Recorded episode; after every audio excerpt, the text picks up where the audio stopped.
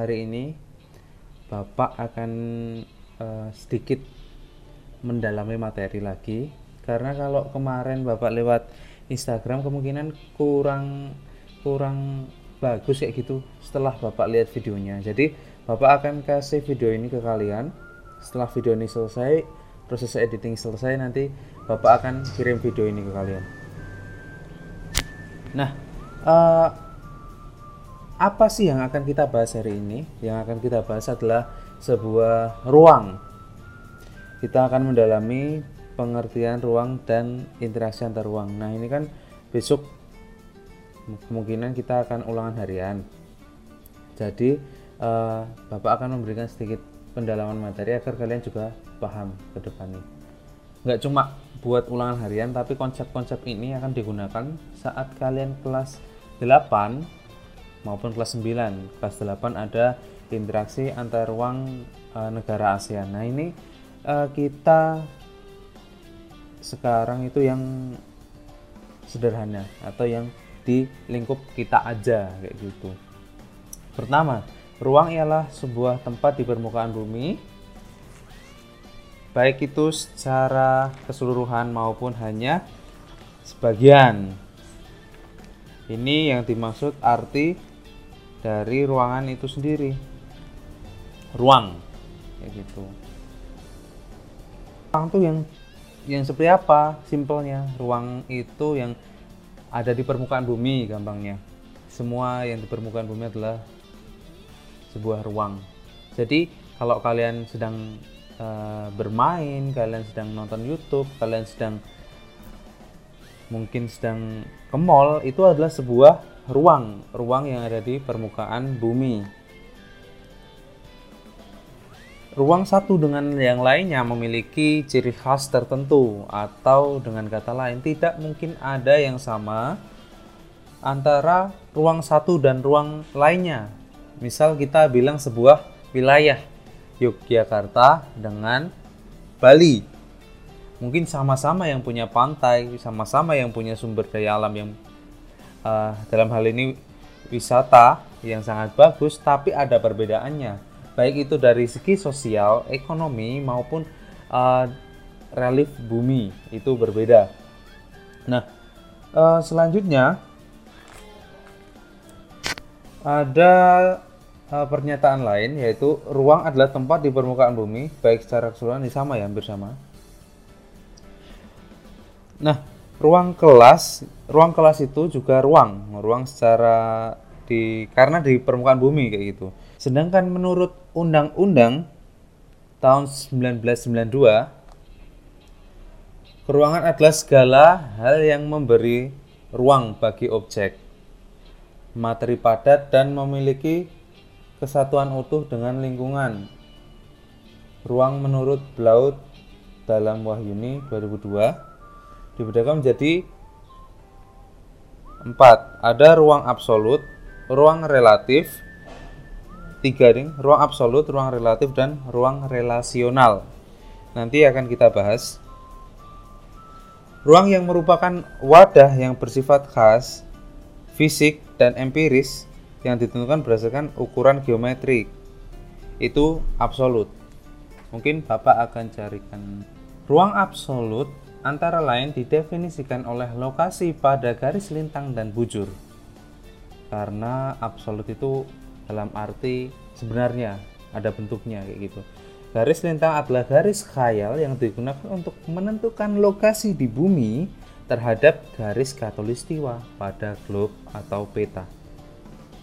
Sedangkan garis bujur adalah garis khayal yang ditarik dari kutub utara hingga kutub selatan untuk menentukan lokasi di bumi pada globe atau peta. Nah, arti lainnya seperti tadi merupakan wadah yang bersifat khas atau memiliki ciri khas. Fisik ada bentuk fisiknya dan empiris dapat dibuktikan. Empiris itu dapat dibuktikan artinya. Yang ditentukan berdasarkan ukuran geometri, panjang, lebar, dan tinggi. Itu yang dinamakan absolut. Bukan absolut answer Itu brand baju. Iya. Relasional adalah ruang yang berisi dan mencerminkan dirinya sendiri. Ini agak sulit ya dipahami. Yang berupa hubungan dengan objek lain serta selalu berkaitan dengan referensi organisasi. Nanti di bawahnya ada contohnya biar kalian lebih paham. Keruangan dan interaksi keruangan yang berkaitan dengan lokasi. Ruang relasional juga merupakan ruang yang menjadi bagian intrinsik dan keberadaan kita di dunia. Pokoknya konsep relasional ini ada hubungannya dengan kegiatan kita. Contohnya, masyarakat sekarang membedakan antara tempat tinggal dan tempat kerja. Itu adalah relasional. Tempat tinggal dan tempat kerja memiliki hubungan atau relasi. Misalnya kalau di pegunungan uh, biasanya peternak kalau enggak pertanian, perkebunan. Kalau di pantai itu mayoritas menjadi nelayan. Perbedaan ini muncul ketika mulai terbentuknya masyarakat industri karena industri itu memisahkan pekerjaan-pekerjaan uh, di dunia.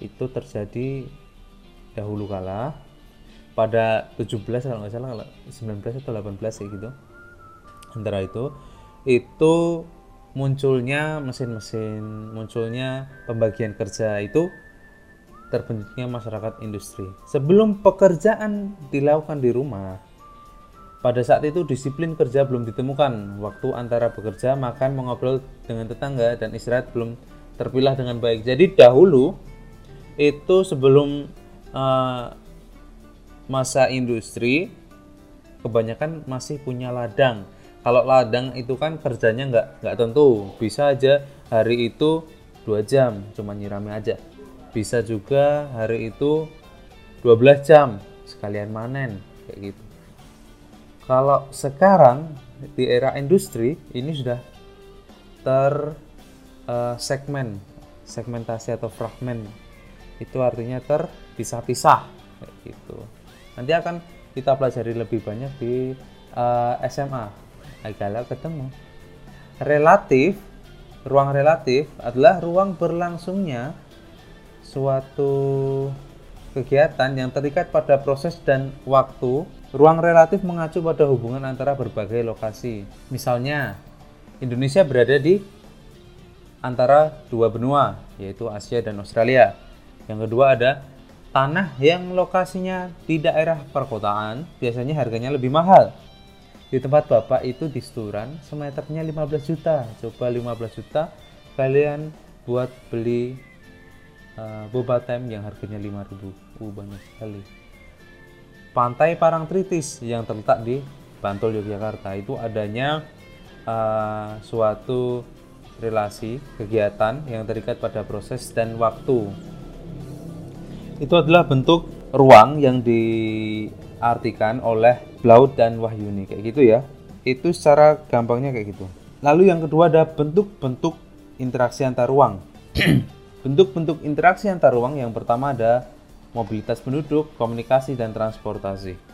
Kita ini sebenarnya sudah bertemu dengan interaksi antar ruang bentuknya di rumah, di sekolah, di mana pun. Cuman kita nggak sadar aja bahwa itu adalah bentuk dari interaksi antar ruang. Interaksi antar ruang bisa kita saksikan dalam berbagai bentuk, uh, mulai dari pergerakan orang, barang, bahkan dalam bentuk informasi. Tiga kategori besar dalam interaksi ada tiga, tiga, yaitu mobilitas penduduk yang pertama, yang kedua ada komunikasi, dan yang ketiga ada transportasi. Mobilitas penduduk itu semudahnya adalah pergerakan penduduk, pergerakan penduduk yang gimana? yang memiliki uh, arti seperti ini. Perpindahan dalam konteks interaksi dapat berupa ada emigrasi, ada imigrasi, ada urbanisasi, ada ruralisasi, dan ada transmigrasi. Itu nanti uh, artinya kalian bisa uh, membaca lebih lanjut arti dari empat atau ketiga interaksi tadi. Uh, bentuk dari mobilitas tadi ada emigrasi, imigrasi, urbanisasi dan transmigrasi. Kalau emigrasi dan imigrasi ini kan agak sulit coba Bapak akan terangkan sedikit. Kalau emigrasi itu dari negara kita ke negara lain. Kalau imigrasi itu dari negara lain ke negara kita. Gampangnya kayak gitu. Nanti uh, lebih lanjut kita akan belajar bersama-sama kalau masih kurang uh, paham. Lalu yang kedua ada komunikasi. Komunikasi adalah bentuk pertukaran informasi yang melibatkan pemberi informasi. Ini dilakukan du dua orang atau lebih. Komunikasi itu ada dua juga. Ih, Bapak bener campur terus. Ada dua. Ada komunikasi secara langsung dan komunikasi secara tidak langsung. Secara langsungnya bagaimana? Secara langsungnya kita bertatap muka. Kita bertatap muka, bertemu langsung secara fisik. Itu yang bernama komunikasi langsung. Lalu komunikasi tidak langsung apa itu? Komunikasi tidak langsung adalah kita menggunakan media seperti halnya uh, WhatsApp atau Line atau DM, DM Instagram, media sosial yang bisa buat kita uh, komunikasi itu adalah komunikasi tidak langsung. Komunikasi dikatakan berhasil apabila si penerima informasi dapat menerima informasi. Kadang kan kayak gini, ada tiga ya komunikasi itu individu dengan individu, individu dengan kelompok, kelompok dengan kelompok. Misalnya kita yang informasi uh, diterima dengan sang penerima informasi, misal guru dan murid. Guru dan murid adalah termasuk komunikasi antara uh, individu dengan kelompok. Lalu si murid tidak mendengarkan nih apa yang dikatakan guru. Dia asik bermain dengan misal rodean kayak gitu itu uh, bisa dikatakan komunikasinya gagal karena apa karena sang murid tidak dapat menerima informasi secara utuh kayak gitu. Itu gampangnya sebuah komunikasi. Lalu yang ketiga ada transportasi. Mungkin kalian udah tahu sih transportasi itu apa. Transportasi itu hampir deng hampir sama dengan pengantaran barang atau manusia transportasi itu. Misalnya juga Grab.